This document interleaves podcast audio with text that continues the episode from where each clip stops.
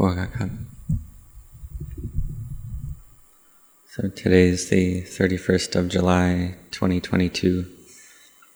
In this year, from the thirtieth of July to the seventh of August, there's a group of faithful Dhamma practitioners from Singapore, Malaysia, and Thailand who've come in person, and online there's a group of Sangha from India, monks and novices, male and female lay practitioners, and various people from all over the world, over five hundred people who have come to gather for this retreat, to gather together and practice the Dhamma.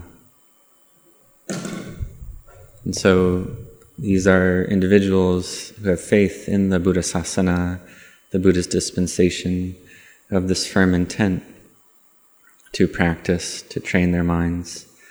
Even if one cannot recall where one was born in the time of the Buddha, and one can't remember if one met with noble Sangha at that time, we know that we have faith every day in the present, and having this faith means that we're close to the Dhamma. So the Buddha taught that one who sees the Dhamma sees the Buddha. So even if we may not be physically close to the Buddha, but we see the Dhamma, this is seeing the true Buddha. So we have faith in the teachings of the Buddha, have faith in the Dhamma. And these are teachings that have been carried down from the time of the Buddha until the present day by members of the noble Sangha. And so we have this firm intent to practice and train our minds, to train our minds in samadhi and meditation, this quality of firm collectedness. And so we do various types of merit, like generosity and virtue, until they're full in our hearts. And these are qualities of a stream enterer, of a sotapanna. From the Buddha's time until now, it's the same in this way. So we look at the examples, the stories of Anathapindika and Lady Visakha from the time of the Buddha. They had this quality of giving all the time. And all the various lay disciples of the Buddha from the Buddha's time until now, a great number, who had faith in the Buddha, the Dhamma, the teachings, and the Sangha, all the way till the present day. And in the present day, we can see that there are those who help the Buddha Sasana, who offer the four requisites, who help to purchase the land and build the various buildings and meditation halls and shrines and places to rest, and offering food, all the four requisites, food, shelter, clothing and medicine, caring for Sangha members that are sick, helping build uh, kutis and huts and shelters. So this is really worthy of rejoicing in, worthy of Annamodana, because this has happened from the Buddha's time all the way up until the present day to ourselves. And for ourselves, it may be every single lifetime that we behave like this, have generosity like this, whether in Thailand or in other countries. People have the faith to support the Buddha Sasana all the time, and to not miss out on it. So one who has faith like this, we see that there's someone who's ready. They have giving to the poor as well, to those that lack the four requisites. So this is something important, that we have this quality of giving.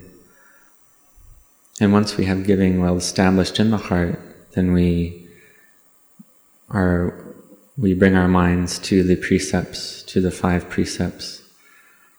We make our mind firm in this quality of non-harming, not to harm ourselves or others through actions of body, speech, or mind. So this is the behavior of someone who has right view, to practice following the Buddha's teachings. So we see that in the present, if we're close to the Buddha, we are close to the Buddha by being close to the Dhamma. And the Buddha taught that we practice like this, and we cultivate merit, abandon that which is demeritorious, and make the mind pure. And so we practice following this teaching of the Buddha. Whatever the Buddha teaches, we follow practicing in that way. So we practice generosity, which is an important practice, this quality of giving. In the beginning, for instance, we have wealth, we have some kind of uh, gain, and it's very difficult to gain that wealth. It requires effort, and it's something that's not easy. And then we practice giving that away, helping the poor, and so on. And we do this, and then we practice virtue, which is something even more difficult. So one who sees the benefit in virtue sees how chaotic it is when the mind lacks virtue. The mind that wants to speak harshly, speak critically, speak falsely, speak deceptively, or various types of harm through behavior of body and speech, they all give rise to agitation and chaos. And we can see in the world that when there's no virtue, it's very difficult for us to live in the world, or we can't live in the world. So we've likely studied about this or seen this. We see it a lot in the news every day, that all these uh, unwholesome actions or bad actions are happening, even to the point of people killing other people. This happens a lot. And so we have to have patient endurance. We have to patiently endure. And the quality, these behaviors of harming others, it's coming from a lack of patient endurance. So we have to have virtue. And to have virtue, we need patient endurance, to patiently endure with all the moods and sense impressions that arise. And this gives more strength and energy to our virtue, until the point where our virtue is firmly established and becomes normal in our mind, and our minds feel at ease. For instance, if someone comes along and criticizes us, we have to patiently endure with that, patiently endure even more than the mood that arises. And we can see that the mind that lacks virtue is like a mind that's sick. And the mind that's firm in sila is a mind that's stable and well-established. We can look at the past life of the Buddha when he was born as a Naga prince. And he had incredibly high patient endurance, patient endurance so high that no one could compare with it.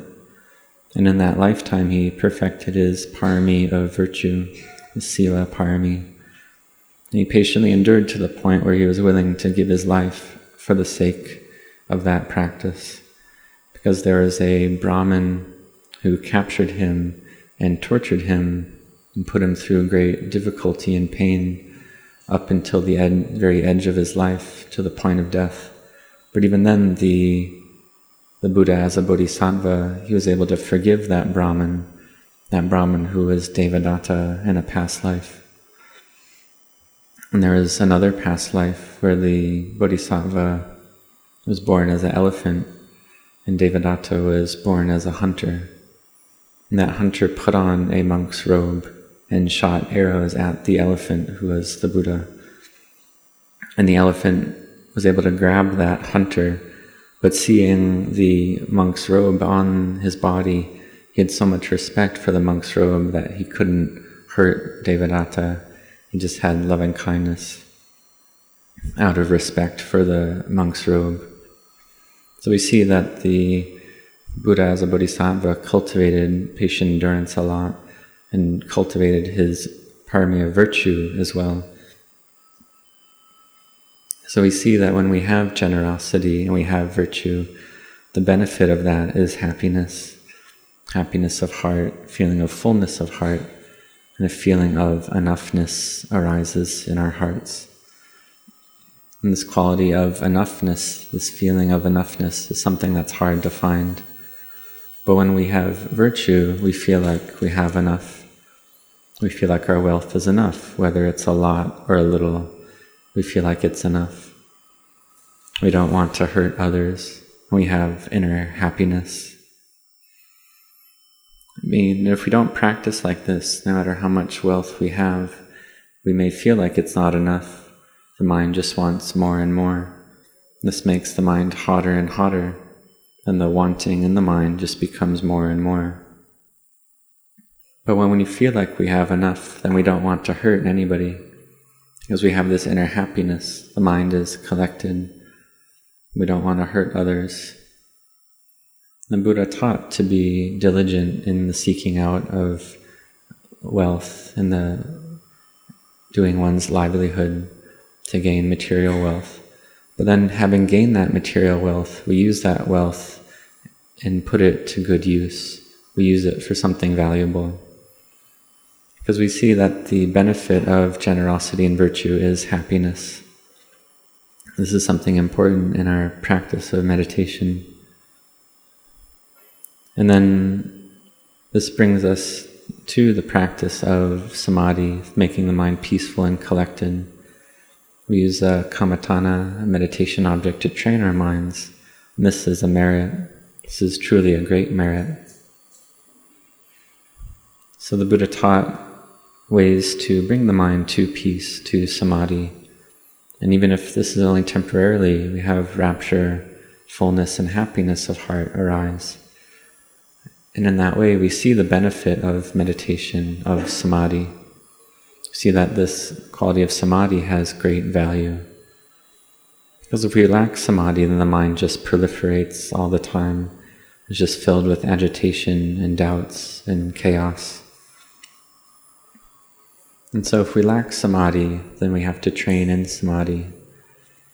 And even if samadhi just arises to some degree, we feel this fullness, happiness, and rapture in the heart.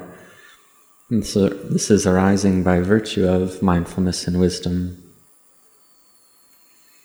And so we have faith. We give generosity with respect. We give with the quality of respect.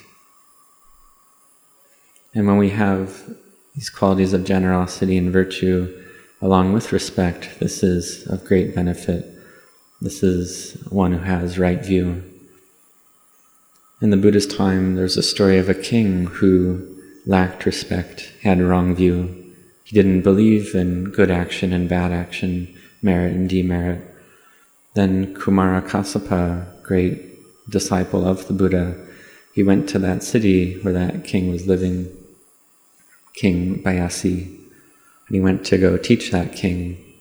And that King Pāyāsi had faith in the Buddha's dispensation arise in his heart. He went from one who had no faith to one with faith in the Buddha.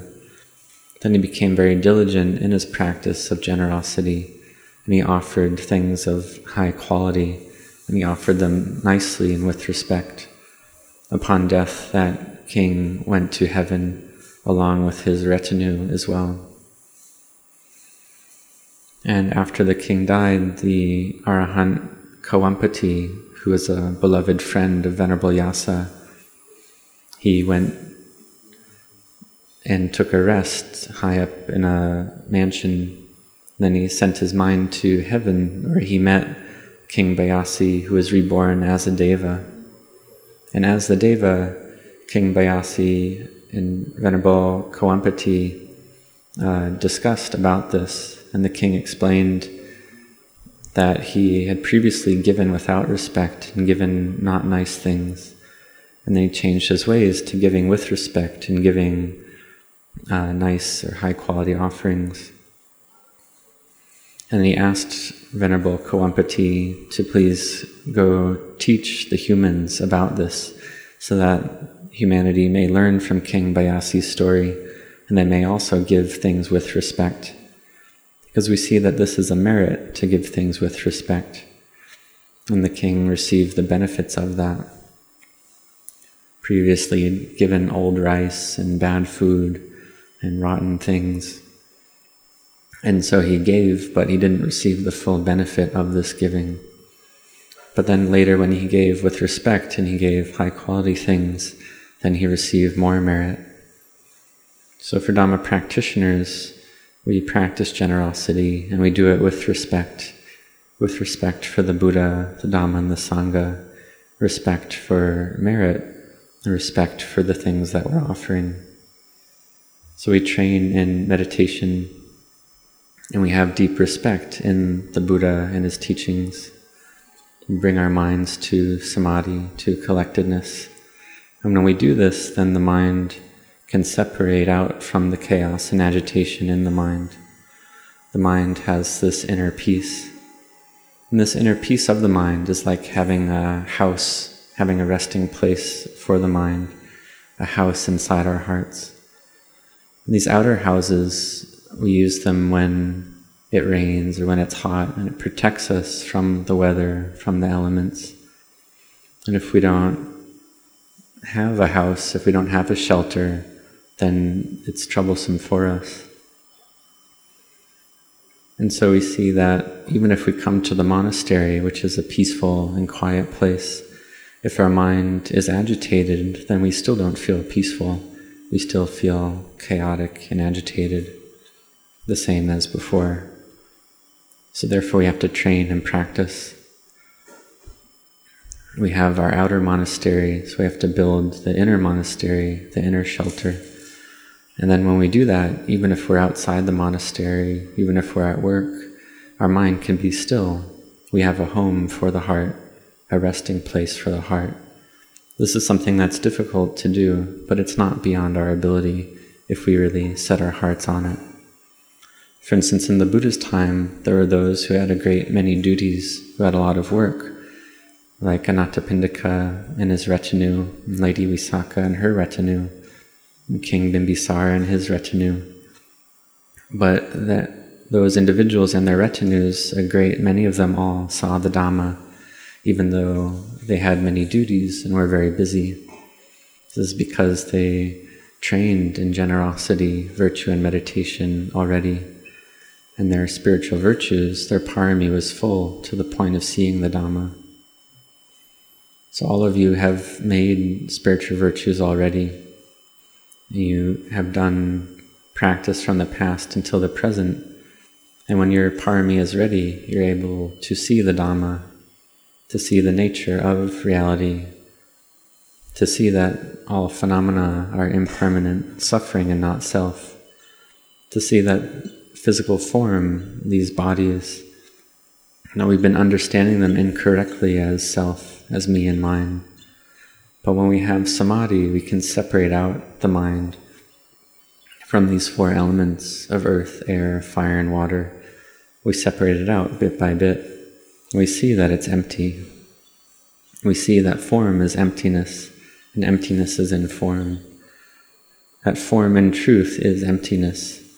That which we see as self and take to be me and mind is in actuality empty. Form is emptiness, and emptiness is form. Everything is empty, and emptiness is Buddha. So when we see Buddha, we see emptiness. So may you set your hearts on this practice. Today is the second day.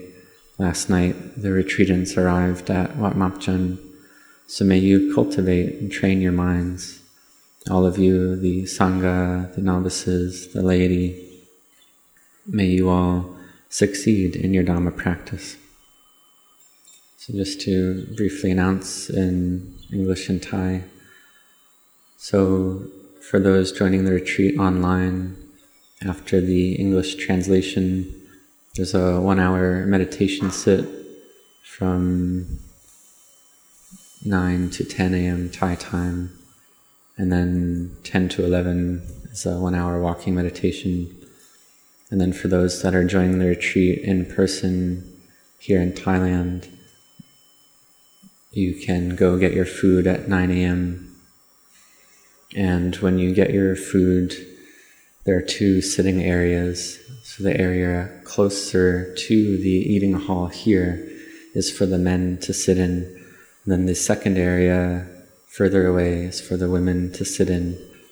And then there's food already on the tables there.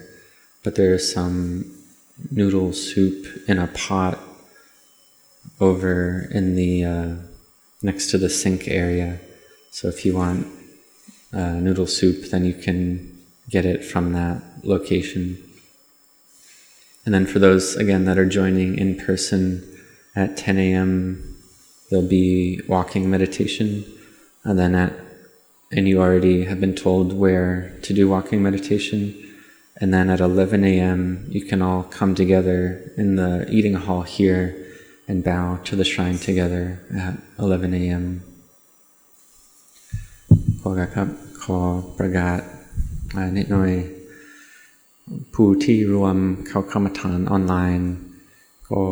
แปลอังกฤษเสร็จระหว่างเก้าโมงถึงสิบโมงมีนั่งสมาธิก็สิบโมงถึงสิบเอ็ดโมงมีเดินจงกรมแล้วก็คนที่อยู่วัดแปลอังกฤษเสร็จแล้วมีทำวัดเช้าสวดมนต์เวลาสั้นๆแล้วก็หลังจากนั้นก็เชิญไปโรงครัวตักอาหารกินข้าวนะครับ